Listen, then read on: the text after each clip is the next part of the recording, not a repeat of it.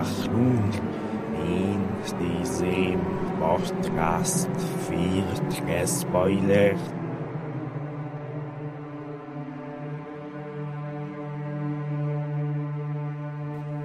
Oder um es nochmal in normaler Sprache zu sagen, bitte hört diesen Podcast nur, wenn ihr bereits Twin Peaks The Return gesehen habt, denn wir reden jetzt über die gesamte dritte Staffel der Kultserie von David Lynch und Mark Frost. Also viel Spaß dabei und bitte nur zuhören, wenn ihr die Serie gesehen habt. Dankeschön.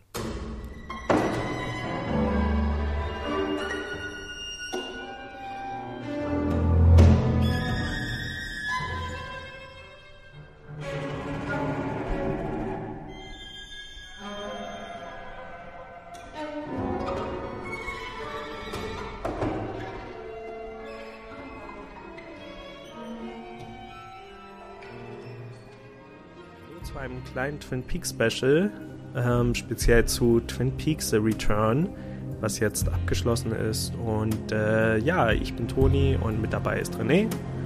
Hi. Und wir beide wollen äh, unsere Eindrücke ein bisschen teilen.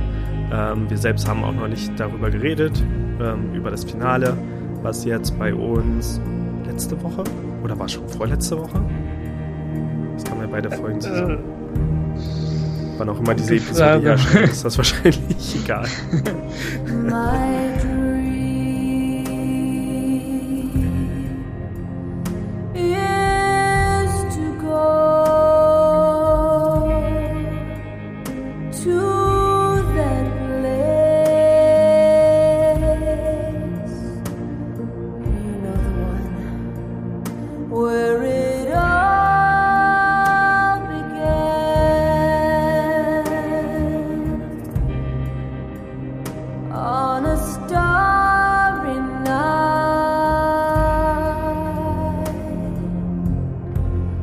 On a starry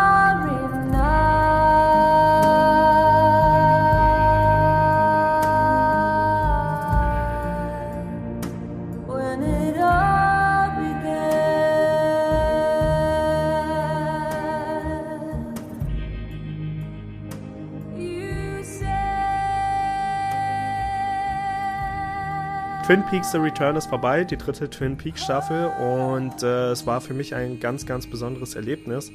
Wir hatten es in unserer letzten regulären Episode schon mal ganz kurz erwähnt, da hattest du das Finale noch nicht gesehen ähm, und ich habe die Serie schon komplett in den Himmel gelobt als das Beste, was jemals gemacht wurde und du hast mir da schon so einen kleinen Dämpfer gegeben und mich vielleicht ein bisschen in die Realität zurückgeholt.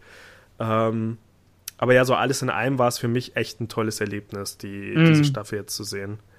Wie, wie war das so für dich so ganz allgemein? Hattest du auch von Folge 1 an geguckt? Also direkt. Äh, Äh, also die, die ähm, ja, das schon. Ich dachte, du wolltest jetzt hinaus, ob ich die erste und zweite Staffel nochmal geguckt so. habe, das nicht.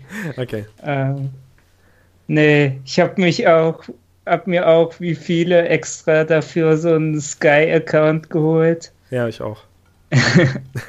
Ähm, ja, war cool. Ich habe ja vor, keine Ahnung, Jahr oder so gescherzt, ja, irgendwie Deadly Premonition wäre für mich Staffel 3 ähm, äh, so der, der inoffizielle Nachfolger von ähm, Twin Peaks. Jetzt habe ich kurz vergessen, worüber wir reden wollten.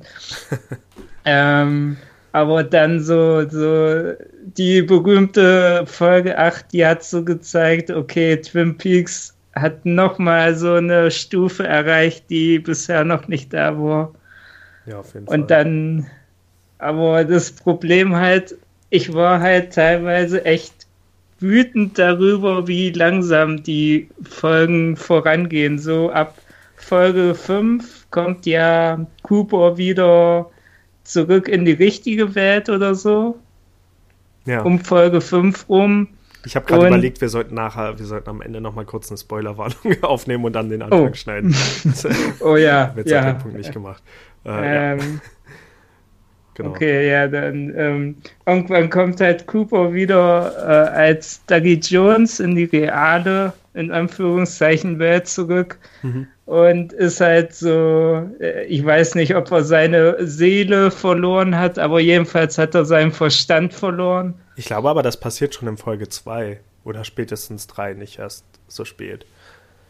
Also ich glaube. Mm, ja, kann sein. Ja. Jedenfalls wollte ich nur darauf hinaus, ich war irgendwann richtig wütend, wie lange ich diesen bescheuerten Ducky Jones äh, zusehen musste und nichts ging voran. Ja. Ähm, dann kam zwischendurch Folge 8, die ich super geil fand.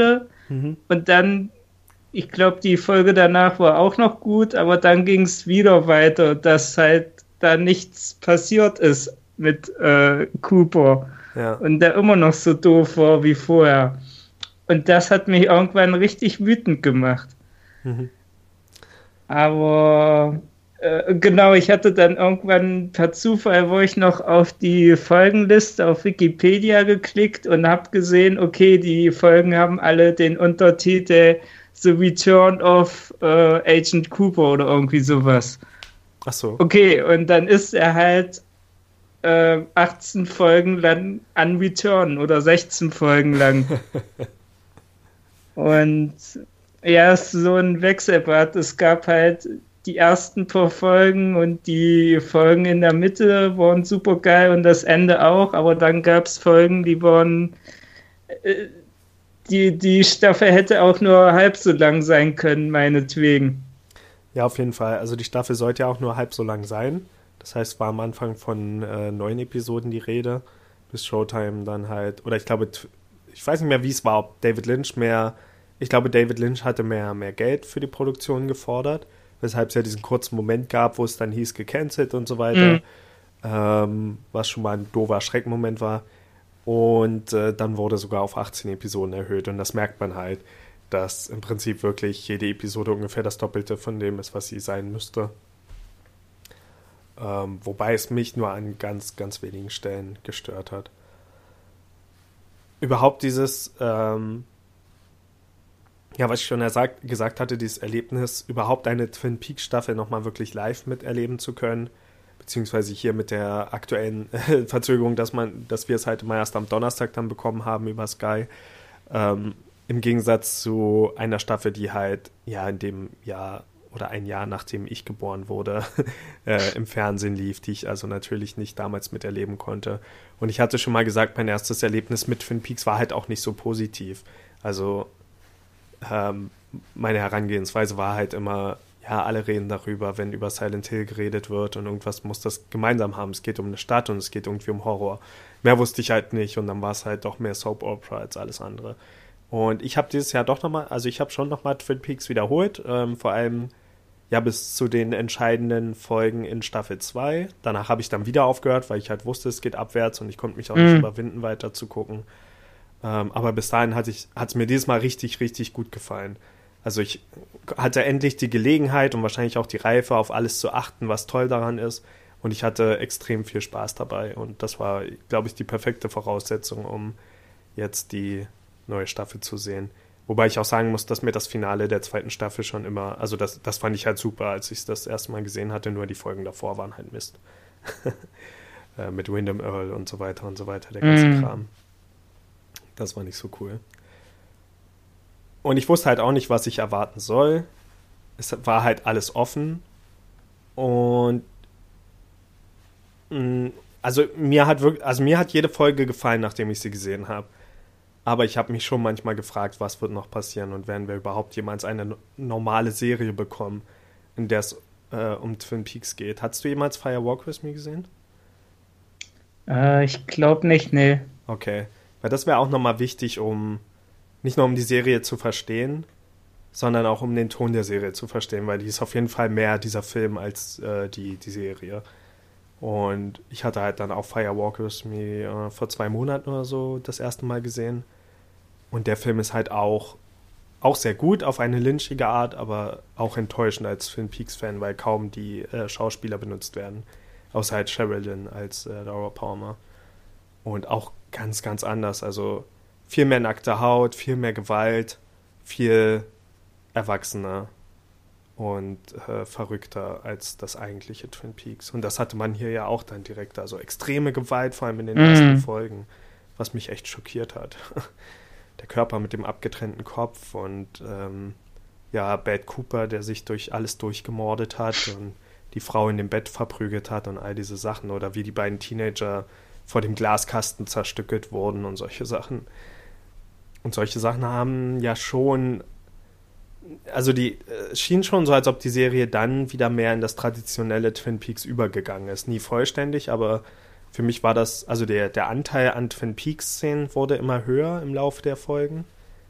Und auch das alte Gefühl kam zurück. Der Humor war wieder mehr da. Es ging weniger um diese andere Welt, in der Cooper anfangs unterwegs war und so weiter. Und ich finde schon, dass es sich kurz vor dem Finale dann wieder wie ein waschechtes Twin Peaks angeführt hat. Und auch ja. in Folge 17. Ähm, aber ja, es ist witzig, dass du Deadly Premonition erwähnst. Und ich finde halt generell, dass. Also ich glaube nicht, dass das irgendein irgendwie Hand und Fuß hat oder so, aber ich hatte halt zwischendurch dieses Gefühl, dass äh, sich die Serie jetzt mehr in Richtung der Videospiele bewegt, die davon inspiriert wurden. Da muss ich, glaube ich, für eine, für, sagen wir, 10 Sekunden Deadly Premonition kurz spoilern, aber halt die Tatsache, dass es überhaupt diese zwei unterschiedlichen Coopers gibt und so weiter, ist ja zum Beispiel etwas, das sich bei Deadly Premonition quasi mhm. herausstellt. Mit Zack und York. Mhm. Dass die zwei verschiedene sind und am Ende wirklich in zwei unterschiedlichen Realitäten existieren, sozusagen, und ja auch voneinander getrennt werden, glaube ich, am Ende, mit der wechselnden Haarfarbe und so weiter. Diese Sachen waren da ja drin. Und die, das Finale in Episode 17 war halt auch sehr äh, videospielig. Mit dem Endboss Bob, der als Orb durch den Raum geflogen ist und dreimal gepuncht werden musste, bis er in der Hölle gelandet ist. das war halt dann, ja, weiß ich nicht, wie ein Videospielgegner, wie in Stimmt. Silent Hill oder so. das wäre auch irgendwas. Ähm, also mir ist, glaube ich, ich habe, glaube ich, irgendwann mal gehört, äh, David Lynch hasst eigentlich Videospiele. Oder der mag sie nicht, sagen wir so. Ja. Ähm, aber ich habe auch so, da gibt es so eine Szene, ähm, auch zum Ende hin, wo diese Tanzszene, wo sie dann in den Diner sind und diese eine Frau dann tanzt. Irgendwie gehen alle zur Seite und dann wird Ach, mit Audrey Jess, meinst du? Genau, Audrey, mhm. ich habe den Namen vergessen. Ja. Und äh, äh, die, die Musik hat sich angehört, als würden sie so Samples aus einem Bowser-Schloss benutzen. Aber die Musik war ja, also das, ähm, in dem Fall, also ich muss sagen, was David Lynch hier halt bewiesen hat, ist, dass er das Gegenteil von Fanservice ist. Die mhm. ganze Serie lang immer, also äh, quasi das Gegenteil gemacht hat, aber dann doch wieder Fanservice, indem er halt so Charaktere, gerade die verstorbenen äh, ähm, Schauspieler mit reingebracht hat und so extra oft Major Briggs erwähnt und so. Ähm, aber gerade bei Audrey, das war ja zum Beispiel ein richtiger Fanservice-Moment, weil sie hat halt ihren alten Tanz aufgeführt zu der, äh, zu der alten Musik, ähm, die damals lief, während sie das da in dem, ich glaube, im Büro ihres Vaters oder so gemacht hat. Das war schon so ein, so ein Fanservice-Moment. Mhm. Äh, wo man aber halt auch gemerkt hat, so dass die Musik damals nicht immer so, also dieses komische Blu bluesige, jazzige war nicht immer so besonders cool und passend in der alten Serie, auch wenn es so den Ton ausgemacht hat. Obwohl ich bei ihr, also ich kann mich noch vage an den Originalcharakter erinnern, aber welche Bedeutung sie jetzt in Staffel 3 hat, keine Ahnung. Eigentlich gar keine. Ähm, Audrey war eigentlich immer einer meiner Lieblingscharaktere in der Originalserie und sie hat ja dann dieses die, also das, das Staffel 2 Finale war ja abgesehen von den Cooper und, und ähm, ach, Moment, wie ist sie jetzt? Äh, Laura? Nee, nee, die, die Mann, seine, seine Geliebte am Ende, die er aus der Lodge geholt hat. Verdammt.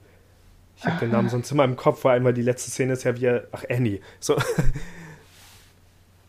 Haus Annie. So, das, das war sein Abschlusssatz in den Spiegel. Genau, Annie hat er ja dann gerettet. Ähm, und abgesehen von der Geschichte um die beiden war der Rest ja eher so einfach Charaktere töten in Twin Peaks. Und, und Audrey hatte diese Geschichte, wie sie sich in der Bank angekettet hat, um gegen dieses Bauprojekt von ihrem Vater zu protestieren. Und dann mhm. ist halt die ganze Bank explodiert. Und dadurch ist sie scheinbar vielleicht im Koma gelandet. Vielleicht auch nicht dadurch. Ähm, aber gerade diese Audrey-Sachen fand ich sehr interessant, weil ähm, also erstmal die, die Theorie, dass sie im Koma liegt, kam echt schon relativ früh auf so. Also ich habe ja dann auch wirklich das Forum hauptsächlich von Idle Farms mitverfolgt und halt den, den, äh, den ja, Twin Peaks The Return Podcast. Und diese Theorie mit Audrey, Audrey kam halt schon bevor sie, glaube ich, zu sehen war in der Serie, dass sie im mhm. Koma liegt. Aber ich weiß nicht, warum Leute so früh darauf kamen.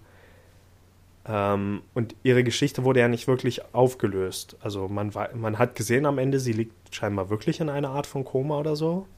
Weil das letzte, was man von ihr gesehen hat, ist ja, wie sie aufwacht und in einen Spiegel guckt. Mhm. Und sogar etwas anders aussieht. Und davor sieht man halt nur, wie sie wirklich in so einer Art Hölle steckt, wo sie halt nie wegkommt von dem Ort, wo sie gerade ist. Und irgendwie immer gefangen zu sein scheint. Aber das Interessante ist, ähm, soweit ich das verstehe, Mulholland Drive sollte ja auch eine Serie werden und äh, ich glaube, eine Serie über Audrey. Das heißt, der Charakter, ähm, der dort letztendlich dann Rita war, sollte eigentlich Audrey sein, die halt wirklich irgendwie, also ich glaube auch nach LA reist, um dort Karriere zu machen und so. Aber bei, also ich will jetzt nicht alles über Mulholland Drive verraten, aber dort ist ja natürlich auch nicht alles, wie es scheint, weil es nun mal ein äh, äh, Lynch-Film. Und dazu würde das schon sehr gut passen, was Audrey hier passiert ist. Also ich frage mich, ob er da von, von seinen ursprünglichen Plänen hier was eingebaut hat oder äh, keine Ahnung. Aber mhm. wo wir gerade bei seinen Filmen sind, das ist ja auch noch so eine Sache, dass er David Lynch hat halt wirklich nochmal die Gelegenheit genutzt, all seine Lieblingsschauspieler äh, mit einzubringen. Jeden einzelnen äh, nochmal zusammen auftreten zu lassen. Hauptsächlich Laura Dern, die auch in den meisten seiner Filme mitgespielt hat. Also ich glaube, seine meistgenutzte Schauspielerin war. Und hier halt auch größtenteils mit ihm Seite an Seite gespielt hat. Und ich fand diesen, also die, die Enthüllung, dass sie dann Diane ist, fand ich schon ziemlich cool. Weil ich wusste halt echt nicht, ist Diane jetzt zu sehen? Wer wird Diane sein? Und ich bin gar nicht auf die Idee gekommen, ah, natürlich, David Lynch ist Lieblingsschauspielerin. Und ist halt schon ganz cool, dass sich dann rausstellt, dass sie auch eine Liebesbeziehung mit, ähm, ja, mit Cooper hatte weil das dann wieder an äh, Blue Velvet erinnert, wo die beiden auch ein Liebespaar gespielt haben. Okay. Natürlich wesentlich jünger. und das war dann auch direkt der Grund, wo ich entschieden habe, mir Blue Velvet nochmal zu kaufen und nochmal zu gucken.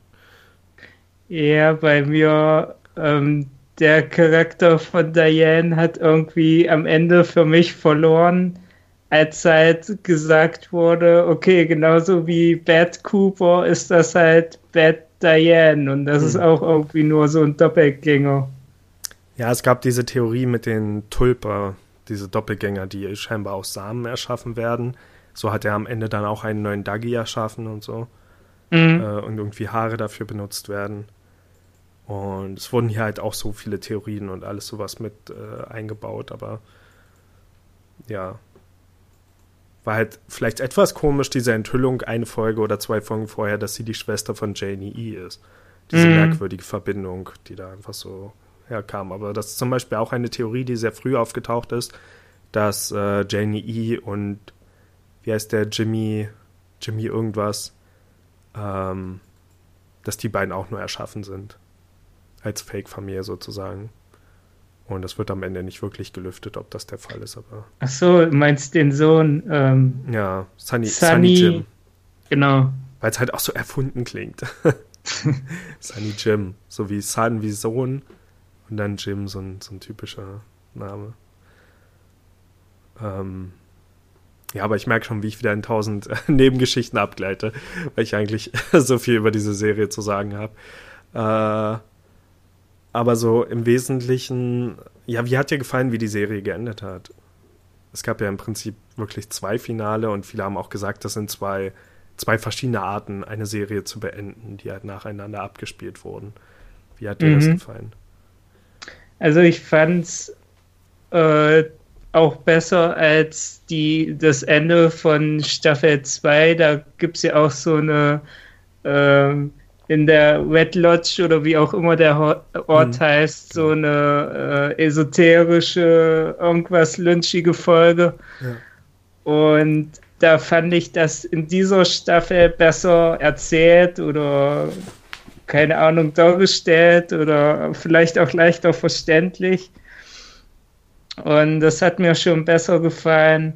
Hm. Und ich fand allgemein auch cool diese übernatürlichen Elemente, dass man bis zum Ende auch, man wusste dann ja, am Ende wusste ich auch nicht, ist das jetzt der gute Cooper oder ist das der böse, gerade wo er, ähm, ich weiß nicht, ob das die letzte oder die vorletzte Folge ist, wo er dann in dieses Diner geht und äh, ja, diesen Cowboy dann äh, in den Fuß schießt, da wusste ich auch nicht sofort, okay, ist das jetzt der gute oder also ich glaube, die gängige Theorie ist, dass er die beiden Hälften wieder miteinander verbunden mm. ist. So, was aber auch komisch ist, weil man müsste ja meinen, dass wir diesen Cooper auch in der ersten Twin Peaks Staffel kennengelernt haben, aber scheinbar halt vielleicht doch nicht. Ähm, keine Ahnung. Aber es gibt ja zumindest so Sachen, die, glaube ich, im originalen Twin Peaks erzählt wurden, wo irgendwie diese ganze Windham Earl-Geschichte ist ja irgendwie, dass, dass Cooper ihm seine Frau weggenommen hat und dadurch, sie ist dann irgendwie gestorben bei einem Einsatz oder wurde von Windham Earl getötet und irgendwie diese komischen Sachen. Aber vor allem in der Sexszene war das halt sehr deutlich, als er auf einmal wieder dieses Bad Cooper-Gesicht hatte und mm. das Ganze sicher ein Echo auf diese Vergewaltigung sein sollte, die ja stattgefunden hatte. Ähm, und nicht nur das, es gibt ja auch noch, da, da fällt mir Audrey gerade nochmal ein, Richard ist ja der Sohn von Audrey und vor allem der, der Sohn vom bösen Cooper. Also von beiden zusammen. Wo ich mich halt auch frage, okay, lag sie jetzt im Koma und wurde auch von ihm vergewaltigt oder liegt sie jetzt in dieser Art von Koma, nachdem er das getan hat? Aber auf jeden Fall hat er mit ihr zusammen Richard gezeugt, der dann auch nur böse wurde. Oder zumindest auf eine Art verdorben ein böser Junge, der seine Großmutter angreift und Geld klaut und generell nur schlimme Sachen macht, in Banden geht. Und dann kurz vor seinem Tod wieder mit seinem Vater zusammentrifft, der ihn dann einfach opfert, um diesen, diese Falle auszutesten. so. Viele merkwürdige Sachen. Mhm. Ja. ja, das fand ich halt cool, dass man halt äh, ja, so hatte ich es auch interpretiert, dass halt Cooper sowohl eine gute als auch eine böse Seite hat und die hm. jetzt irgendwie so verschmolzen sind. Ich habe, was ich auch, was ich nicht ganz verstanden habe, ähm, was das jetzt für Parteien sind. Also ich dachte lange Zeit, ähm, der böse Cooper ähm, arbeitet mit diesen Kohlemenschen zusammen, aber irgendwie scheinen das ja auch zwei verschiedene Parteien zu sein. Na, auf jeden ich Fall beleben auch, sie ihn ja immer wieder, wenn er stirbt. Ja. ja. Aber dann gibt es so eine Szene, wo er dann zu den einen Typen geht, der irgendwie nur noch ein Schatten an der Wand ist. Ja. War das eigentlich David Bowie oder? Ja, aber er, ist dann, er ist dann ein Teekessel, kein Schatten. Ja, genau. Ähm, da wusste ich auch nicht, okay, sind das jetzt, gehören die, wie gehören die jetzt zusammen? Ich habe auch am Anfang so gedacht, ähm, dass der Bad Cooper, dass das irgendwie so ein Naturgesetz ist, okay, die bösen Leute, die bösen Doppelgänger äh, dürfen halt 20 Jahre raus und dann mhm. kommen sie wieder zurück. Das ist halt so. Ja, so in einer Art, Art war es ja scheinbar auch gedacht, dass er dann zurückkehren ja. soll, ja. Hm. Ja, es gibt ja, es gibt ja so eine große ähm, äh, ähm, wie nennt man das Wort dazu? Also es gibt immer diese größere Geschichte, die im Hintergrund abläuft und mhm. generell ist das oft bei, bei Lynch-Filmen so und ich muss ehrlich sagen, dass ich das meist übersehe, wenn ich die gucke und das dann wirklich auch wieder nur durch Recherche und Nachlesen herausfinde. Aber hier gibt es ja auch, also es gibt ja dieses, dieses Wesen, ähm, wie heißt es wieder? Die haben es lange Zeit nur mit dem Namen angesprochen und in der letzten, vorletzten Episode hat sich erst herausgestellt, dass es eigentlich nur der Spitzname für irgendeine böse Entität ist. Aber Judy? Judy, genau. Und scheinbar geht es ja darum, dass die ganze Zeit diese, diese kleine FBI-Einheit nach dieser Judy sucht, schon seit vielen, vielen, vielen, vielen Jahren. Also schon lange mhm. vor den Ereignissen von Twin Peaks. Und das, was ich halt so zu den letzten Folgen gelesen habe, ist, dass ähm, also Folge 8 hat ja sehr viel zu diesen galaktischen Hintergründen und so erklärt, diese, dieses Mutterwesen, was dann Laura geboren mhm. hat, um gegen Bob anzutreten, oder halt scheinbar gegen dieses Judy-Wesen. Und ich glaube, die, die gängige Theorie ist, dass Judy in Sarah Palmer steckt, also in der Mutter, und dass Cooper dann halt äh, Laura benutzen wollte, um es herauszulocken oder so, oder zu besiegen. Was ihm am Ende ja nicht gelungen ist. Und äh, also das bei den Spielverweisen, das andere Spiel, was ich halt nochmal anbringen wollte, wo ich ja immer wieder verteidige, ist das für mich das Twin Peaksigste Spiel ist, ist ja äh, Life is Strange. Und hier hatte man halt, also auch das war am Ende irgendwie so passend, weil es diese Zeitreisemomente am Ende gab, wo Cooper halt in die Vergangenheit gereist ist und versucht hat, Laura ähm, zu retten vor ihrem Tod und es nie geschafft hat. Weil sie immer, also sie ist ja einmal im dann verschwunden, da war sie auf einmal einfach nicht mehr an seiner Hand, als er mit ihr weggerannt ist. Und dann gab es halt eine Folge später dann noch den Moment, wo er nochmal versucht hat, sie zu retten. Und am Ende hat es wieder nicht funktioniert. Also wo er scheinbar mal versucht hat, die Zeit zu beeinflussen und es nie geschafft hat. Da du ja ein paar der Folgen nochmal gesehen hast, mhm. äh, was waren davon Originalaufnahmen und was waren da, keine Ahnung, CGI, weil ich hm. kann mich zum Beispiel überhaupt gar nicht an die Szene erinnern, wo halt David Bowie auftaucht und der, der David Lynch, der sich ja, äh, der ja auch Schauspieler ist, der halt Coopers Chef spielt, ja. ähm, der, der sah auch sehr CGI'd aus. Ähm, nee, das sind alles, also das sind alles Originalszenen aus Fire Walk With Me und okay. äh, teilweise, also ich glaube, das meiste, was gezeigt wurde, waren ungenutzte Szenen aus Fire Walk With Me. Da gibt es diese, also David Lynch hatte ähm, für das letzte Blu-ray-Set, glaube ich, nochmal all das Lost Material sozusagen zusammengeschnitten zu einem einzelnen Film, der da auch mhm. nochmal mit drauf ist. Und viele dieser Szenen sind halt davon. Also auch was in der, äh, ich glaube, am Ende von Episode 17 hatte man diese ganzen Momente mit Pete und so, der da nochmal zum Fischen gegangen ist. Und das sind auch alles diese ungenutzten Szenen. Ähm, aber komplett, also stimmt, daran hatte ich gar nicht gedacht, aber den David Bowie-Charakter zum Beispiel kannst du ja gar nicht kennen. Und das sind halt die Sachen, wo Firewalk With Me nochmal echt äh, wichtig ist. Auch das Ganze mit James und Laura auf dem Motorrad, wie sie in den Wald rennt und so weiter. Das sind alles Szenen aus dem Film. Und wo es hier aber halt recht clever geschnitten wurde, ähm, so dass ja, es gibt diesen Moment, wie Laura in den Wald schreit, aber es ist natürlich im Film nicht Cooper, der hinter einem äh, Stein hockt, sondern man sieht halt mhm. einfach nicht, was sie anschreit. Und das Einzige, wo ich erkannt habe, wo wirklich Gesichtsverjüngung, glaube ich, benutzt wurde, ist äh, die Szene, wo er mit ihr durch den Wald rennt mit ihr an der Hand. Okay. Das war dann, ja, das sah dann etwas komisch aus. Aber alles andere war halt aus Firewalk with Me. Also auch von daher lohnt sich nochmal. Ähm, zwar sind die FBI-Szenen dort relativ kurz. Auch David Bowie kommt, glaube ich, für vielleicht 30 Sekunden in dem Film vor und der schreit halt so in die Kamera und rennt dann wieder weg. Und das ist alles ganz komisch. Und auch Cooper selbst kommt nicht besonders lange vor in dem Film. Ähm, aber ja, für das Verständnis ist das halt echt wichtig. Auch wenn dort nicht, zum Beispiel nicht so deutlich ausgesprochen wird, was hier in der äh, Serie benutzt wird. Aber es gibt ja noch Bücher zu Twin Peaks und ich habe mich bisher mal etwas gesträubt, die zu lesen, aber es hilft halt auch beim Verständnis. Dieser FBI-Charakter Tammy, der von, von Christa Bell gespielt wird, der Musikerin, die halt mit, also für die David Lynch schon Alben produziert hat, oder zumindest ein Album, das ich kenne ähm, wurde hier halt als Tammy besetzt und Tammy ist zum Beispiel ein wichtiger FBI-Charakter in dem Buch, ähm, ach, wie heißt denn das nochmal? Äh, Twin Peaks, äh, Secret History of Twin Peaks, glaube ich, von Mark Frost. So, und da ist sie halt wichtig, weil sie erklärt irgendwie auch so Sachen zu den Hintergründen mhm. und so weiter. Also das geht echt alles fließend ineinander über, aber es gibt natürlich so Momente, die dann ge, äh, geredconnt werden oder wie auch immer man das auf Deutsch sagt, wo dann alles nicht so hundertprozentig hinhaut. ähm, ja, aber das ist die Sache, also hier steckt echt viel in dieser Hintergrundgeschichte drin und ich bin immer froh, dass es relativ vage bleibt, weil teilweise wird dieser kosmische Kampf, kosmisch, das Wort ist mir von nicht eingefallen, schon zu deutlich gezeigt. Gerade in Episode 8, wo es dann halt diesen wo Laura halt so geboren wurde als dieser komische Orb und sowas. Was halt auch das Original Twin Peaks irgendwie verändert, die ganze Bedeutung und so, okay, der ganze Kampf war schon im Voraus. Äh, ja. Aber trotzdem, Folge 8 war schon echt cool. Einfach als visuelles Erlebnis und meinst du auch, dass die, dass das Mädchen, das dann dieses Wesen geschluckt hat, äh, Sarah war? Die Mutter von Laura? Würde ja hinhauen vom Alter, ja. Hm.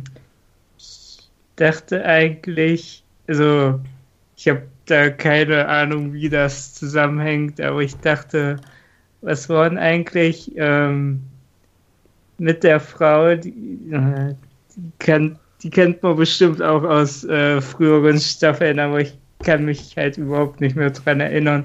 Ähm, die ihr irgendwann in den letzten paar Folgen ihr Gesicht abgenommen hat und dann war auch irgendwie so ein schwarzes Loch drin. Ich dachte, das wäre die, aber das das, ja, das basiert. Sarah, also die, die Mutter ah, von Laura. Okay, das sind die beiden gleichen. Okay, dann. Ja, ja okay.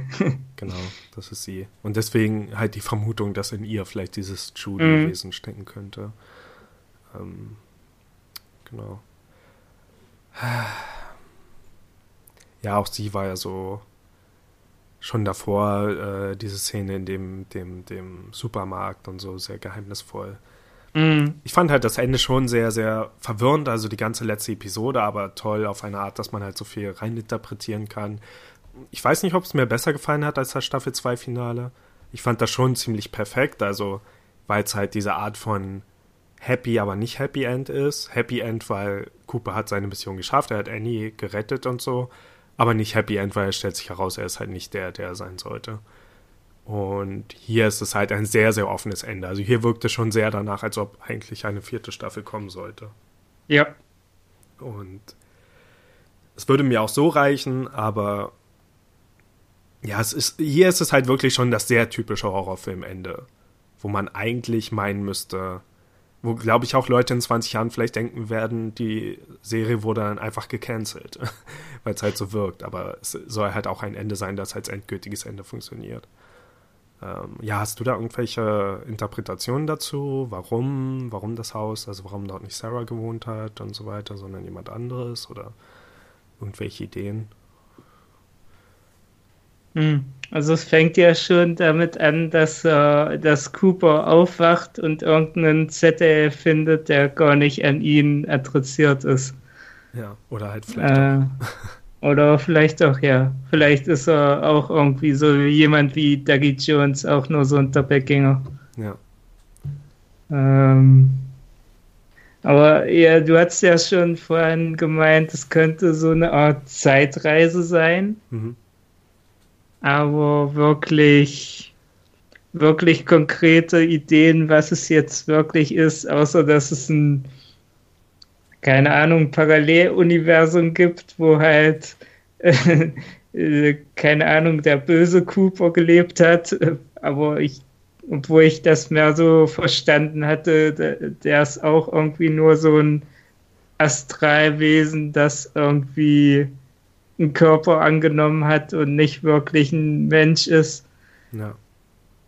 Aber keine Ahnung, was das für eine Welt ist. Naja, also scheint schon verschiedene Dimensionen zu geben. Ich glaube, das sollte die Serie auch irgendwie verdeutlichen. Ob das dann der Grund am Ende war, weiß ich auch nicht. Also es gab auch so andere Sachen. Das Deiner sah halt ein bisschen anders aus. Da stand nicht dieses irgendwas Coffee to go oder so dran, was jetzt bei mhm. den neueren Folgen immer da war. Ähm, und natürlich die Tatsache, dass Laura nicht Laura war und irgendwie eine Leiche im Haus hatte. Interessant war vielleicht, also dieses Linda und Richard, die beiden ich hatte mir eigentlich unbedingt vorgenommen, vor dem Finale nochmal die ersten beiden Folgen zu sehen und habe es am Ende leider nicht geschafft. Aber es wäre echt wichtig gewesen, weil so viele von diesen Hinweisen wurden halt am Anfang schon von dem Riesen, oder wie heißt der jetzt, der, der Fireman, glaube ich, ja. seit der Folge mit Andy. Ähm, er hat halt diese ganzen Hinweise gegeben. Er hat irgendwas gesagt mit Linda und Richard. Er hat diese Nummer gegeben, die immer wieder aufgetaucht ist. Das war ja dann diese der stand immer wieder an diesem äh, äh, Strommast oder so dran, der aber an verschiedenen Orten aufgetaucht mhm. ist. Und ja, solche Hinweise hat er ja schon von vornherein gegeben. Und ähm, am Ende, der einzige Hinweis, den es halt gibt, also es ist ja eine vollkommen fremde Frau, die das Haus aufmacht, aber sie sagt, sie hat das von einer Frau so und so abgekauft und diese Frau so und so ist, falls du dich daran erinnerst, diese, äh, also ich bin mir fast sicher, dass sie das ist, ähm, ich glaube, am Anfang von Twin Peaks Staffel 2, als. Ah, wie hieß Lauras beste Freundin, die jetzt auch nicht mehr dabei war? Ähm, der, ach, verdammt, ich komme jetzt nicht mehr drauf. Ähm, auf jeden Fall, sie hat ja diesen Lieferservice übernommen und dann so eine alte Frau besucht und diese alte Frau hatte so einen Jungen und der Junge konnte halt diesen Mais in seiner Hand erscheinen lassen, den gekochten Mais. Oder was sich später herausstellt, was glaube ich Gramambrosia heißt oder so. Also das Zeug, das die, die Dämonen scheinbar fressen, um sich zu stärken oder so. Mhm. Und Kann ich mich überhaupt nicht mehr teilen. okay. Also für mich war es wirklich nur auch deswegen so eine prägende Szene, weil der Junge halt diesen Zaubertrick konnte und das sehr beunruhigend war. So, sie hat sie halt besucht und, und der Junge hat dann einfach den Mais, den gekochten Mais in seiner Hand erscheinen lassen und wieder verschwinden lassen. Ähm, und, und die beiden tauchen auch in Fire Walk With Me auf. Ähm, stellt sich heraus, dass sie halt auch in dieser Lodge wohnen oder in dem, dem Raum über dem Convenience Store oder so, wie es immer gesagt wird, wo sich all diese komischen Geister herumtreiben. Und die beiden gehören halt auch dazu. Und ihr Name wurde halt genannt, also von ihr wurde das Haus gekauft. Äh, aber das ist halt auch der einzige Hinweis. Und interessant ist, die Hausbesitzerin ist auch die echte Hausbesitzerin.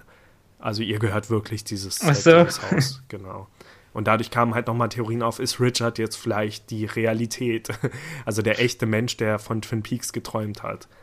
Und er kennt halt eine Linda und deswegen, es wäre halt sehr, sehr David Lynch-mäßig und würde auch zu anderen Filmen von ihm passen, aber es wäre natürlich schon ähm, ja, es wäre sehr radikal, aber klar, es würde ja parallel funktionieren. Also wenn es sowieso mehrere Realitäten gibt, dann wäre das ja möglich. Und vielleicht hat sein Traum so sehr von ihm Besitz ergriffen, dass er am Ende nicht wirklich kapiert hat, dass, äh, dass er sich jetzt wieder in der echten Realität befindet. Aber dann ist natürlich komisch, dass er eine echte äh, Laura gefunden hat.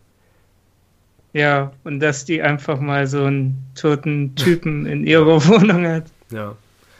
Also alles sehr, sehr komisch und ich glaube, er hat es absichtlich wieder so gemacht, dass man das alles interpretieren kann.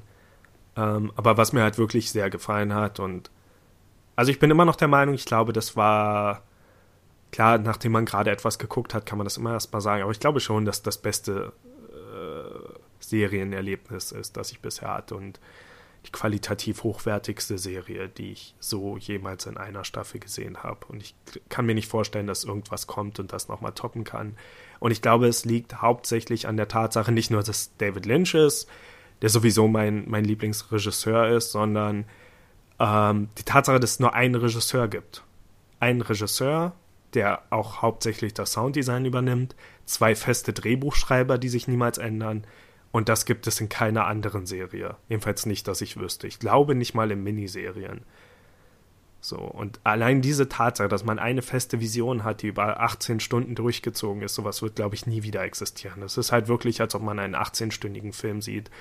Und falls David Lynch sich jetzt endgültig aus dem Film- und Seriengeschäft zurückziehen sollte, was er eigentlich schon seit 2006 gemacht hatte, nach Inland Empire, dann bin ich froh, dass es einfach nochmal diese 18 Stunden an Material von ihm gibt. Das ist so, als hätte man einfach nochmal neun Filme mehr von ihm bekommen, bevor er aufgehört hat, Filme zu machen. so, nach Inland Empire wäre ich halt echt enttäuscht gewesen, weil diese, diese wirklichen lynchigen Sachen gibt es halt nur in einer Handvoll seiner Filme und das hätte mir nicht gereicht. Als jemand, der diesen Stil wirklich liebt und gerne sieht. Und es ist einfach toll, nochmal 18 Stunden davon bekommen zu haben. Das wird einfach niemals aufgebraucht. Das kann man sich immer wieder angucken. Und äh, und hier ist es ja wirklich so durchgezogen, dass das in fast jede Folge eingebaut hat und nicht so sparsam wie bei Twin Peaks im Original. Das erinnert mich an, wie heißt der, Jodorowski, ähm, der halt Dune ver äh, verfilmen wollte, mhm. was ja letztendlich auch von äh, David Lynch verfilmt wurde. Ja. Und der hat ja ähm, auch so ganz viele Größen ähm, sehr um sich geschachert, wie zum Beispiel HR Giga mhm. noch bevor Alien gemacht hat. Und er meinte auch, ähm, ja, zu der Zeit, das war irgendwann 60er, 70er, konnte sich halt keiner vorstellen, so einen 18-Stunden-Film zu gucken. Aber heute so Binge-Watching ist ganz normal und ja. das hätte der erste 18-Stunden-Film werden können. ja, ja, stimmt. Und Lynch hat ja auch gesagt, dass die Folgen zum Beispiel in jeder beliebigen Reihenfolge gesehen werden können sollen, was schon möglich ist. Ähm, vielleicht nicht unbedingt zu empfehlen. Aber ich habe mich ein bisschen geärgert, dass ich zu viele Informationen schon fast über die Serie hatte, als ich sie geguckt habe. Eine wichtige Information, die ich halt im Voraus schon wusste, ist, dass, ähm, dass gesagt wurde, dass alles Material gedreht wurde und dann erst geschnitten. Das heißt, David Lynch hat am Ende alles Material genommen und in einer beliebigen Reihenfolge zusammengeschnitten, so wie es ihm gepasst hat. Und ich finde, das ist schon stark aufgefallen. Und ich hätte das gerne nicht im Hinterkopf gehabt, weil äh, ja in vielen Momenten die Serie war halt einfach komisch geschnitten, so auf eine Art, wie es glaube ich kein anderer gemacht hätte, weil man hat in den späteren Folgen sehr sehr viel Twin Peaks Material und in den ersten gar keins sodass, wenn man in die Serie einsteigt, erstmal denkt, das ist nicht mehr Twin Peaks und an der Stelle könnte mm. man mhm. halt schon viele Zuschauer verlieren. Aber auch die Tatsache, das ist dir bestimmt auch aufgefallen, dass viele, ähm, dass die Zeit nicht immer gestimmt hat. Also es gab eine Folge mit Bobby, in dem das auch eine der besten äh, Szenen finde ich, als er sich mit mit äh, hier mit, mit äh, Dings in dem Diner trifft und mit der Tochter und dann wird ja dort reingeschossen und er geht raus auf die Straße, wo Chaos ist und die Frau, die die ganze Zeit kreischt und so. Und das sind zum Beispiel Szenen, die stattgefunden haben, bevor Sachen passiert sind, die, also er erzählt dort irgendwie in dem Diner, wir haben heute Zeug von meinem Vater gefunden oder so. Was aber schon Folgen davor passiert ist, viele, viele Folgen davor, wo es dann mhm. irgendwie hieß, in drei Tagen müssen wir dort und dort an dem Ort sein. So, und wo scheinbar absichtlich Sachen in ähm, unbestimmter Reihenfolge gezeigt wurden. So, also Ereignisse einfach durcheinander gewürfelt. Aber ich liebe die Szene schon wegen dem Zombie-Jungen, der dann aus dem Auto aufgestanden ist. das war großartig. ähm, also, und, und da kamen natürlich auch viele Theorien auf, könnte das was bedeuten? Haut mhm. in Twin Peaks das Zeitgefüge nicht mehr hin? Aber ich glaube nicht, dass das bedeuten sollte, sondern es war halt einfach künstlerische Freiheit, dass Ereignisse durcheinander gebracht wurden ähm, und nicht ganz in der Reihenfolge, wie sie sollten.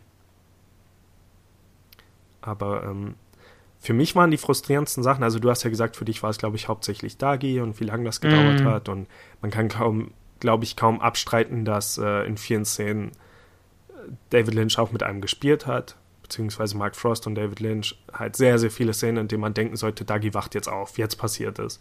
Immer wieder irgendwelche Hinweise. So irgendwas, dass er hört, das erstmal, dass er Kaffee trinkt und komisch guckt, das erstmal, dass er Kuchen isst und komisch guckt. Und glaube ich auch in einem deiner, ähm, also Norma hat ja dieses Franchise, was sie eigentlich nicht will. Und, und neben Dagis Arbeit gibt es ja eins von diesen Franchise-Restaurants und dort isst er dann das erste Mal Kuchen, aber es ist halt nicht der Originalkuchen und deswegen wacht er vielleicht nicht auf und so weiter. Und äh, als dann im Fernsehen einfach äh, äh, Sunset Boulevard, glaube ich, lief, der Film, wo es scheinbar auch einen Gordon Cole gibt und der Name gesagt wurde, äh, ich war total weggeblasen. weil ich habe einfach nicht mehr damit gerechnet, dass es wirklich passiert. und dadurch war dieser Schockmoment aber einfach umso größer. Und dann hat er aber in die Steckdose gefasst, lag im Koma und ich habe mich wieder gefragt, wie lange dauert das jetzt, bis er dann endlich wirklich aufgewacht ist. Aber leider nur für wenige Szenen. Und dann hat er sich ja schon mm. wieder verabschiedet. Ja.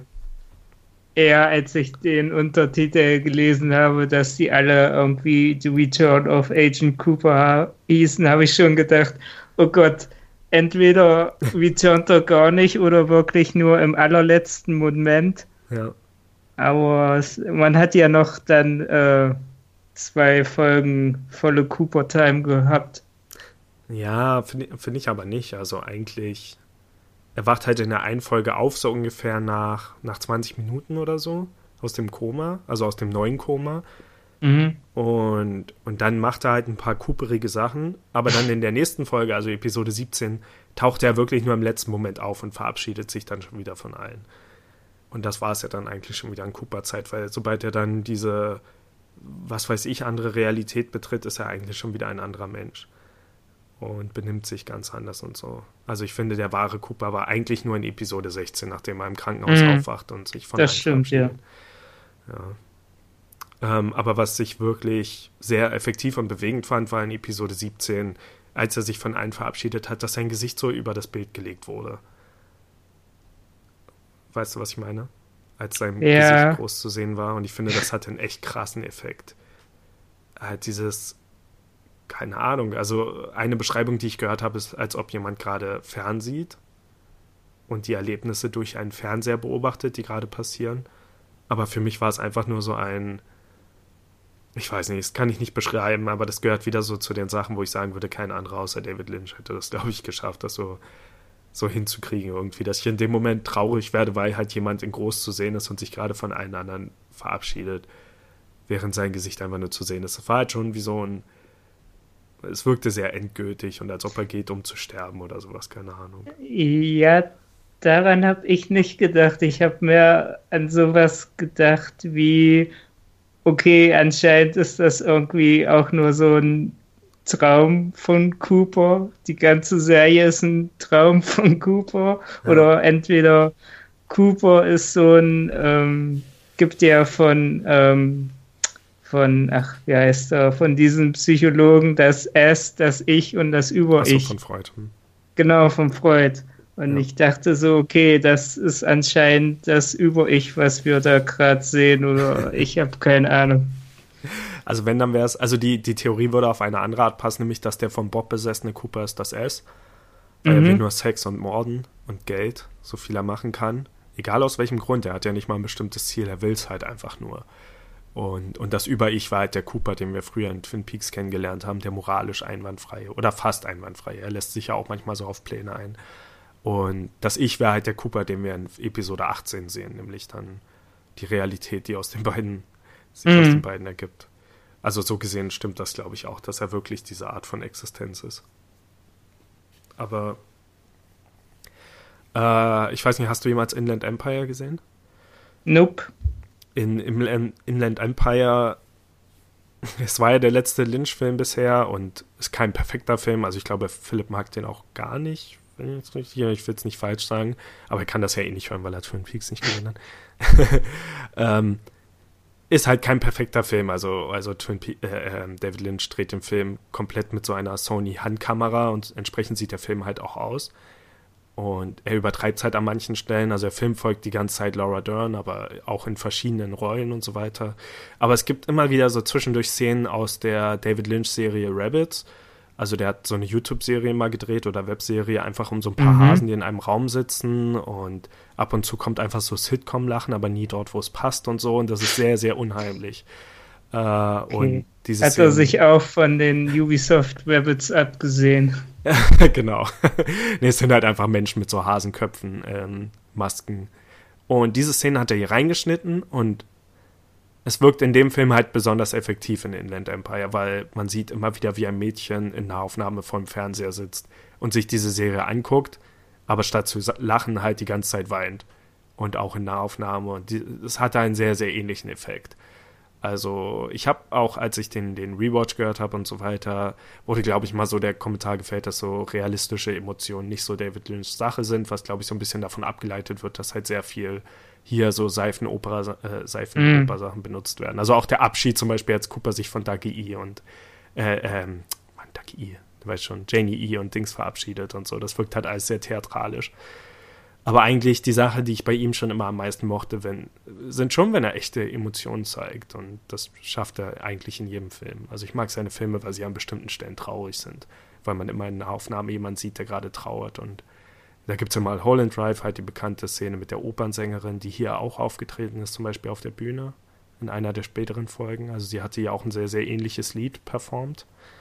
Ähm, und, und ja, keine Ahnung, so gut wie jedem seiner anderen Filme gibt es halt so traurige, sehr, sehr traurige Momente, die auch wirklich traurig wirken. Und diesen Effekt hatte ja dieser Cooper, der irgendwie so ein bisschen erschöpft und traurig in die Kamera guckt, während alles andere passiert. Mm. Ja. Deswegen, also, sogar wenn es danach geendet hätte, hätte es mir, glaube ich, gereicht. Aber ich war schon froh, dass Episode 18 trotzdem noch kam. Wo, wo er und Diane ja scheinbar noch auf irgendeine komische Reise gehen und sich irgendwie auf der anderen Seite wiedersehen. Und man hat hier diese Lost Highway Ego-Perspektive Fahrtszenen, die man bei Bad Cooper immer wieder hatte, also auf der dunklen Straße, wo man nur die Autolichter sieht. Und so sind die dann auch gereist und so.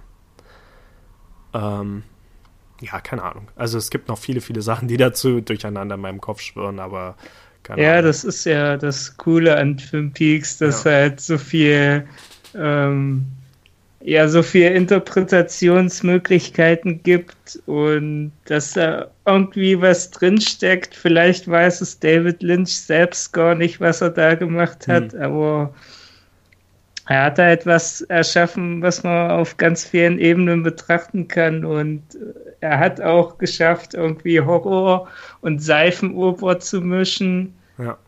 Und alles so in eins zu packen und seinen ganz eigenen Stil darauf zu tun und das ähm, kennt man halt so nicht. Das meintest du ja vorher, Genau. dass halt ähm, David Lynch so einzigartig ist.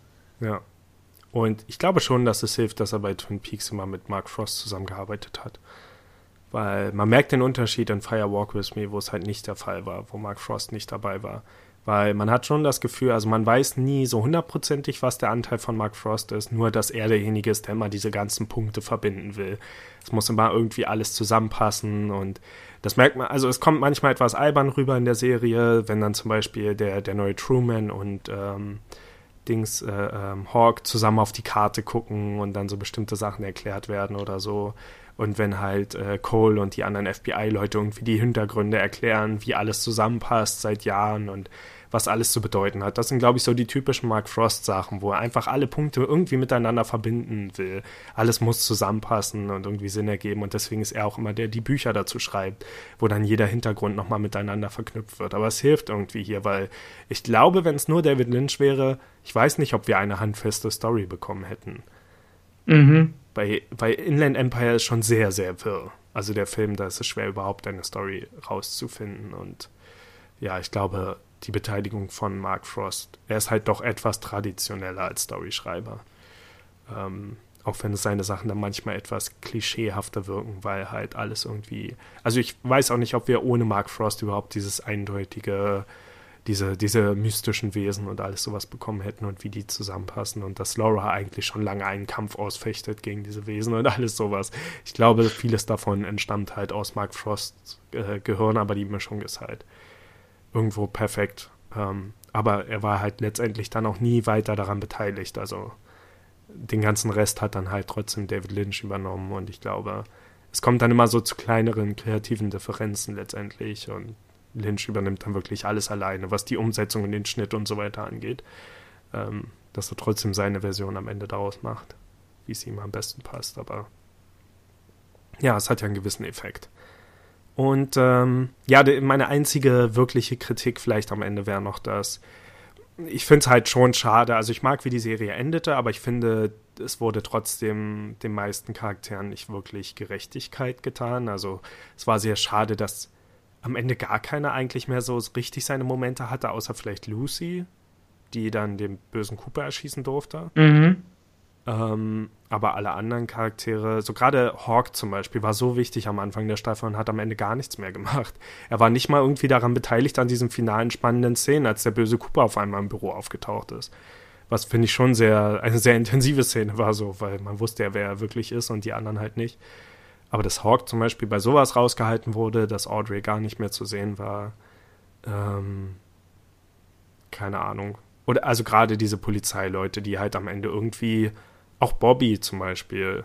Ich war so froh, dass er jetzt diese, diese neue Rolle als Polizist hat und so und Mhm. sich komplett gewandelt hat und dann war am Ende nicht mehr zu sehen. Also er kam nur noch in den Raum reingestürmt, nachdem alles erledigt war und das war's. Davor hat man ihn nochmal in der Szene gesehen, irgendwie zwei Folgen vorher, als er James verhaftet hat, was auch irgendwie so komplett emotionslos war, obwohl die beiden damals Rivalen waren im früheren Twin Peaks, aber hier existiert halt überhaupt kein Verknüpfungspunkt. Also solche Sachen, dass die dann so, keine Ahnung. Und auch, dass James zum Beispiel, also ich finde auch James ist ein, der, der Schauspieler heißt, glaube ich, auch wirklich James, James Marshall, glaube ich. Man merkt halt eindeutig, dass er ein viel besserer Schauspieler geworden ist und es war cool, ihn hier zu sehen. Trotz seiner, also, so, wie fandst du das UNI, der, der Bühnenauftritt? Konntest du dich da noch an die Originalszene erinnern? Ich weiß gerade überhaupt nicht, wovon du redest. Okay, sorry, ich bin ich springe ein bisschen zu schnell von Punkt zu Punkt, aber äh, James, äh, also James Hurley hatte ja damals mit, mit Donna, so hieß sie, und, und hier Mhm. Lauras Cousine zusammen einen Song aufgenommen auf seinem Rekorder. Das war die Ah, mit diesem extremen Reverb und diese verzerrte Stimme und so weiter. Und es klang damals schon extrem albern. Und hier kommt tatsächlich ein Bühnenmoment, wo er seinen bekannten Superhit vorstellt und wirklich auf der Bühne sitzt und das singt. Und es war, glaube ich, sogar die alte Aufnahme. ja, ich habe mich schon gewundert, ist das wirklich die Stimme eines erwachsenen Mannes? Das ist großartig. Und scheinbar war er damals wirklich Sänger. Okay. Das ist das Beste daran. Ich weiß nicht, ob das immer noch ist, aber scheinbar. Äh, ja. also James war immer, äh, ich finde, er war schon immer lächerlich und man konnte ihn kaum ernst nehmen. Und deswegen gab es hier am Anfang der Serie auch irgendwann diesen Spruch, James war schon immer cool oder irgendwie sowas in dem. In mhm. ähm, aber ja, dass er am Ende mit diesem Freddy mit dem grünen, mit der grünen Hand zusammen war und so, das hat dem Charakter auch nochmal ein bisschen Gerechtigkeit getan. Ähm, aber ja. ja. wie gesagt, ich, ich springe sehr von Gedankensprung zu Ge Gedankensprung. Was ich eigentlich nur sagen wollte, ist, dass ja viele von den Schauspielern inzwischen auch schon verstorben sind. Also mhm. Harry Dean Stanton war, glaube ich, vor zwei Tagen erst oder gestern vielleicht sogar ja. erst. Das war sehr schade. Ähm, der Schauspieler von Albert, dem FBI-Agenten Albert, ist inzwischen, glaube ich, verstorben. Die Log Lady ja sowieso. Also sie hat ja auch nur einige Szenen, mhm. die vermutlich am Stück gedreht wurden. Ähm, aber ja, gerade bei Albert fand ich es irgendwie nochmal schade, weil er sieht eigentlich noch ziemlich fit aus in der Serie. Mhm. So, das war echt schade. Ja, keine Ahnung, fällt dir noch was ein? Ich muss mich zügeln, damit das keine. ja, also zu den Charakteren. Also, ich habe auch zu vielen Charakteren gar keine Verbindung mehr richtig gehabt. Also, hm. ähm, ich konnte auch Bobby und James gar nicht auseinanderhalten lange Zeit. ja. ähm, weiß nicht, Andy hatte irgendwie so einen coolen Moment, wo er da mit einem Fireman saß. Ja. Ähm, er ist ja eigentlich mehr so der Trotte und irgendwie mhm. hat er da seine Spiritualität entdeckt oder irgendwie sowas. Ja. Und wusste dann auch gleich, was zu tun ist. Dann James fand ich eigentlich eine ziemliche Wurst. Also er ist irgendwie, er hat was war er hier, so ein Sicherheitstyp war er. Ja. Also er hat keinen tollen Job. Er hat, glaube ich, nicht mal sein Motorrad mehr. ähm, und er hatte, glaube ich, einen Unfall, wurde gesagt. Ne? Er hatte einen Unfall und seitdem ist er irgendwie stiller geworden oder so. Oder? Ja, ja da, also für mich hat er so gewirkt, als ob er irgendwie so hängen geblieben ist, so nicht richtig sich weiterentwickelt hat. ähm, dann Bobby ähm, fand ich eigentlich auch erst ab dem Moment cool, wo er so gesagt hat, ja, das hat mir mein Vater früher gezeigt und mhm. das und das. Aber ähm, sonst hätte ich auch vollkommen vergessen, wer das gewesen war. Ja. Und bei Hawk muss ich dir auch recht geben, aber ich glaube, es hat auch viel bei mir verloren gehabt, weil ich halt nicht nochmal noch mal im Rewatch von den ersten beiden Staffeln gemacht habe hm. oder dem Film gesehen habe, aber du meintest ja, da kommen die Charaktere nicht wirklich drin vor. Ja, im Film nur sehr, sehr wenig. Also nur, eigentlich nur die Palmer-Familie so richtig. Ja, ansonsten, ja, der, der, der Handschuh-Typ war cool. Ja. Ähm, ja, ich, ich fand es auch cool, dass halt noch am Ende noch noch mein Charakter eingeführt wurde, wo man da auch sagen konnte, das ist irgendwie komisch. Du meinst der Bluten in der Zelle? Ähm, nee, halt den Handschuhtypen. Ach so, ach so, ja. Ja, der, der, der ja dann super wichtig wurde auf einmal. Ja, das war so absurd. Mit der Heilkann. Das war echt merkwürdig. Ähm, der, der blutige Typ in der Zelle war echt merkwürdig. Mhm. Es gab so die Theorien, dass das dieser Billy ist. Also die, es gab ja immer wieder so am Ende von folgenden Szenen, wo Leute im Diner, äh, nee, in der Bar äh, einfach über Sachen geredet haben, die überhaupt keinen Bezug zu irgendwas haben. Aber es ging immer wieder um diesen Billy. Also Audrey hat über diesen Billy geredet, die Leute in, in der Bar haben über unseren Billy geredet. Und irgendwo kam dann mal die Aussage, dass er ins Haus kam, total blutig war und dann wieder weggerannt ist. Und vielleicht war das der Typ hier. Aber da gibt es halt auch verschiedene Theorien dazu. Es gibt auch die Theorie, dass Chad, also dieser der verräterische Polizist, dass nur er ihn sehen kann, vielleicht mhm. und solche Sachen, dass sich deswegen keiner um den gekümmert hat. Ganz merkwürdig. Aber zum Beispiel auch, dass, dass diese Naidu mit den zugenähten Augen, dass sie Diane ist, wurde schon relativ früh erraten. Einfach weil der Name Naidu halt rückwärts fast Diane ist. Ach so. Ja. Was war das eigentlich äh, das war auch ziemlich letztes dritte oder Ende der Serie. Da war am, am, am Ende von der Folge ähm, war so in diese in diesem Club oder in mhm. dieser Disco so eine Asiatin, die hat Ach, auf ja. irgendjemanden gewartet und dann kamen halt so zwei äh, Biker oder was weiß ich an hm. und haben die weggeschleppt. Hier, ich will mich da hinsetzen mäßig. Ja. Und dann saß sie auf dem Boden und dann hat sie irgendwann ähm, zu schreien oder zu weinen angefangen. Ja. Ich weiß gar nicht, was das eigentlich zu bedeuten hatte oder ob das ein bekannter Charakter ist. Nee, es war auch nur wie diese anderen Schlussszenen halt irgendwie immer wieder in diesem Club. Wie gesagt, normalerweise sind ja Charaktere, die sich unterhalten haben, hier halt nur einer. Ich glaube, es sollte man nur zeigen, dass Twin Peaks inzwischen ein verdorbener Ort ist, wo einfach schlimme Sachen passieren. Mhm. Aber es gab halt auch, gerade bei diesen anderen Gesprächen halt so Theorien, dass das vielleicht immer, wenn diese, dieser Club zu sehen war, dass das vielleicht wirklich nur Audreys Realität war ähm, weil sie mhm. kommt ja dann auch dort an. Also das könnte auch sein. Und äh, ich weiß, Jake von Idle Farms hat dann versucht, so eine Theorie aufzustellen, dass es vielleicht immer dann ist, wenn das, wie heißt denn das nochmal, dieser, dieser Club, irgendwas. Ich weiß, es hat dieses Bang Bang Schild oben dran und es hat auch irgendwie einen festen Namen. Na, auf jeden Fall ähm, gibt es halt Szenen, wo das direkt von vorne zu sehen ist und es gibt Szenen, da ist es durch eine Pfütze, Pfütze gefilmt, sodass man es gespiegelt sieht, die Eröffnungsszene. Mhm und dass das vielleicht verschiedene Realitäten sind, aber es passt nicht wirklich. Also es haben sich dann Leute wirklich die Mühe gemacht und eine Liste aufgestellt, wann es wie gefilmt ist und das passt jetzt nicht irgendwie speziell zusammen. Wie fandest du eigentlich diesen Rhythmus, dass halt immer mit so einem, immer einen Song am Ende hatte zum Abschluss?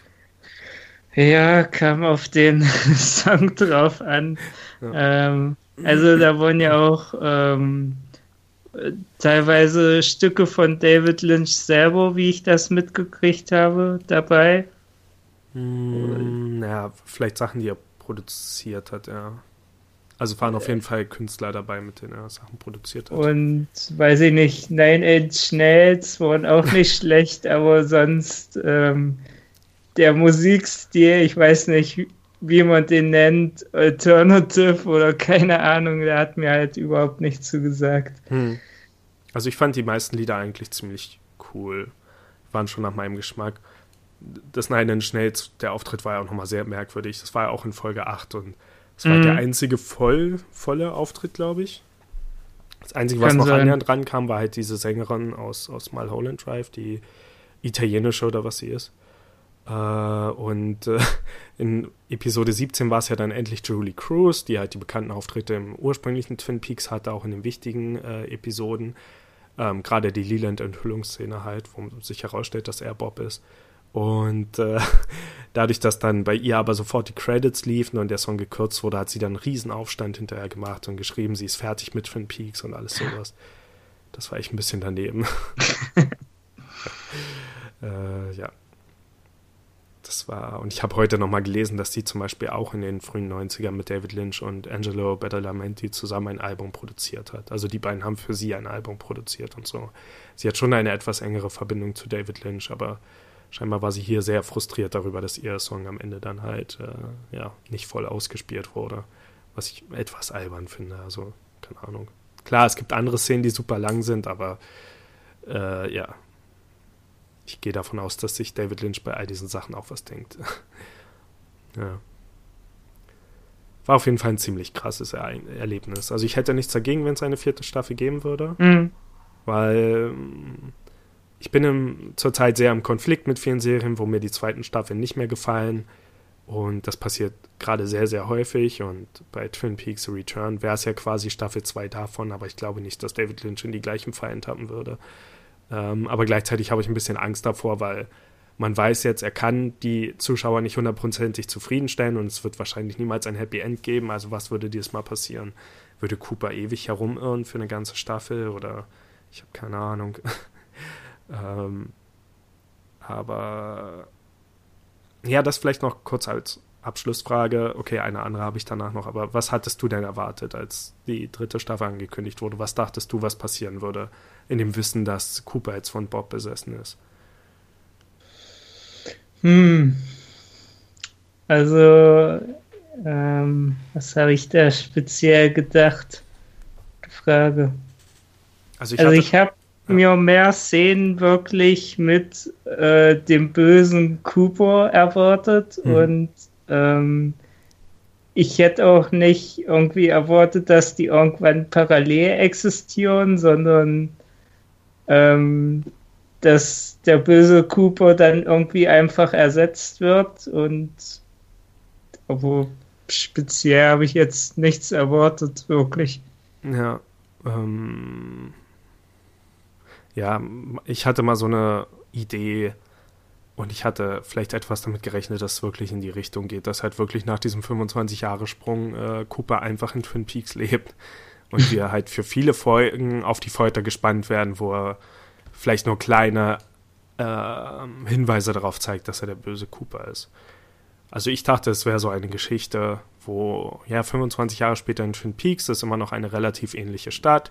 Es sind vielleicht in letzter Zeit oder so über die Jahre ein paar Sachen passiert und wir wissen natürlich, dass Cooper nicht der normale Cooper ist, aber bei Leland hat man es halt auch nie gemerkt. Also er war zwar mhm. von Bob besessen, aber man hat es nur in den Momenten gemerkt, wenn er wirklich gebordet hat und ich dachte, es wird halt so eine Geschichte, wo er die meiste Zeit schon der normale Cooper ist, ohne zu wissen, dass er zwischendurch auch besessen ist. Und Stimmt, ich habe auch mehr so gedacht, er wird auch so eine Art Serienkiller. Der, der böse Cooper war ja relativ organisiert, nenne ich es jetzt mal. Ja, genau. Und ja, ich dachte, es wird halt so eine Art von Geschichte, wo David Lynch uns auch Folgen für Folgen über auf die Folter spannt, weil wir einfach wissen, es ist nicht der echte Cooper, aber es passiert erstmal nichts äh, Konkretes in der Richtung. Oder man sich vielleicht sogar fragen kann, oder hat er den Körper doch verlassen oder wurde es einfach vergessen, äh, dass das passiert ist und dann kommt es halt knallhart irgendwann raus. Ähm, aber ja, keine Ahnung. Also ich bin zufrieden damit, wie es gemacht wurde, auf diese merkwürdige, verwirrende Art. Und ich fand zum Beispiel Dagi eigentlich cool, auch wenn ich gehofft hatte, also auch gehofft hatte, dass er irgendwann verschwindet, aber seine Geschichten, also gerade mit diesen beiden Mitchum-Brüdern, äh, fand ich äh, eigentlich ziemlich cool. Also irgendwann hatte ich mich dann auch damit abgefunden. Und äh, ich muss halt gerade sagen, dass James Belushi mir noch nie so gut gefallen hat als Schauspieler. ja. Diese Tanzszene, wie die dann ins Büro getanzt sind und so, war einfach perfekt. Mich hatte nur frustriert so in den früheren Folgen, dass wir halt diese ganzen fremden Menschen in Twin Peaks hatten, der Drogenjunkie und die Tochter da von, von Dingens und so weiter. Das hat mir irgendwie nicht zugesagt. So. Aber mhm. ja. Ja, das zieht sich ja durch die ganze Staffel, dass in Twin Peaks nicht wirklich viel Twin Peaks stattgefunden hat. Zumindest am Anfang war es ja ganz extrem. Ja, genau. Aber es waren schon immer so Echos auf Sachen, die früher passiert sind. Also so Frauen, die sich haben ausnutzen lassen von ihren Typen und so diese ganzen Sachen. Ähm, ja, und es war einfach cool, wie viel David Lynch selbst drin war. Weil das war einfach nochmal der endgültige Beweis für die, die daran gezweifelt haben, dass David Lynch sich halt, äh, dass ihm wirklich was an Twin Peaks liegt. Und dass er da wirklich sein Herzblut reingesteckt hat und das nicht einfach nur irgendein Projekt für ihn war. So, weil diese Theorien konnten, glaube ich, schon aufkommen, einfach deswegen, weil er in Staffel 2 ja nicht mehr so viel beteiligt war. Für einen gewissen Anteil. Aber naja, ich denke, ähm, ja, ich glaube, zur Serie selbst habe ich nichts mehr zu sagen. Einzige Gedanke, der mir jetzt nochmal so durch die, den Kopf ging, war halt, dass es immer noch schade ist, dass es irgendwie kein Spiel gibt, das wirklich diesen, sein, seine Art von Stil einfängt oder seine Art, Dinge zu machen. So, und das ist was, das mir jetzt schon wieder seit Tagen durch den Kopf geht. So ist irgendwie, sowas existiert im Spielebereich zum Beispiel nicht. Nicht nur, dass es in anderen Filmen und Serien so gut wie nicht existiert. Aber dieses, diese Benu dieses Benutzen von sehr praktischen Effekten und von sehr alten Filmstilen und so um Horror zu erzeugen, ist sehr schade. Und da fiel mir einfach nur noch mal ein, dass PT das einzige Spiel war, das jeweils sowas gemacht hat. Das einzige Spiel, was sich jemals sehr, sehr lynchmäßig angefühlt hat. Von den Sounds her, von den Blenden, von den Effekten und so weiter. Und dann bin ich in meine PlayStation-Bibliothek gegangen und es war tatsächlich jetzt auch bei mir für immer verschwunden. es ist nicht mehr da. ich war mal so glücklich, dass ich es noch hatte. Aber ja, tatsächlich sonst. Also ich sag's, wie gesagt, so Life is Strange fühlt sich an der Oberfläche sehr an wie Twin Peaks und es hat so sehr vage Mystery-Sachen, die nie zu sehr erklärt werden. Deswegen mag ich das ganz gern, aber ansonsten, so ein Deadly Premonition zum Beispiel. Also ich hatte das versucht vor dem Finale, wollte ich es nochmal anfangen, einfach um in den Vibe zu kommen, aber es fühlt sich einfach ganz anders an die Dialoge und so haben zwar einen ähnlichen Humor, aber so gegen Monster zu kämpfen und so, das reißt mich immer sehr schnell wieder da raus. Also, keine Ahnung. Man mhm. muss halt einfach drüber hinwegkommen. Tja. Okay. Ja, von meiner Seite war es das, glaube ich, an der Stelle. Ging auch doppelt so lange wie äh, geplant, aber das ist ja bei uns immer der Fall. und äh, ja, dann danke ich dir, dass du dabei warst und ähm, wir sehen uns zur Staffel 4 wieder. Okay. Obwohl, guck, guck Firewalk with me. Ja. Dann äh, reden wir in einer unserer Halloween-Episoden darüber. okay, dann war's das. Tschüss. Ciao. No